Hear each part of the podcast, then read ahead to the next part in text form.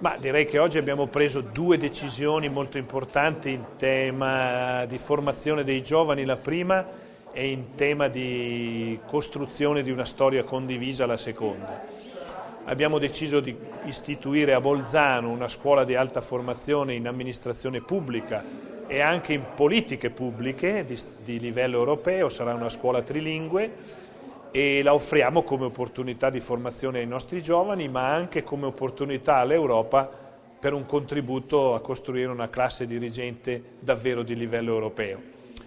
Questo centro eh, si affianca a quello di Alpbach, dove già c'è un investimento forte in termini di formazione dei giovani, ma abbiamo anche gettato le basi perché la struttura che oggi ci ospita, la fondazione che oggi ci ospita, cioè la Fondazione MAC, possa diventare il terzo luogo di formazione dei giovani dell'Euregio, in questo caso nel campo delle tecnologie agroalimentari, eh, della ricerca collegata a un'agricoltura pulita, a un'agricoltura più attenta al rispetto dell'ambiente. Avremo così sulla cartina dell'Euregio tre centri di formazione dedicati ai nostri giovani di alta qualità per garantire loro eccellenza e quindi garantire eccellenza al nostro futuro. Oggi abbiamo parlato anche naturalmente del tema del momento,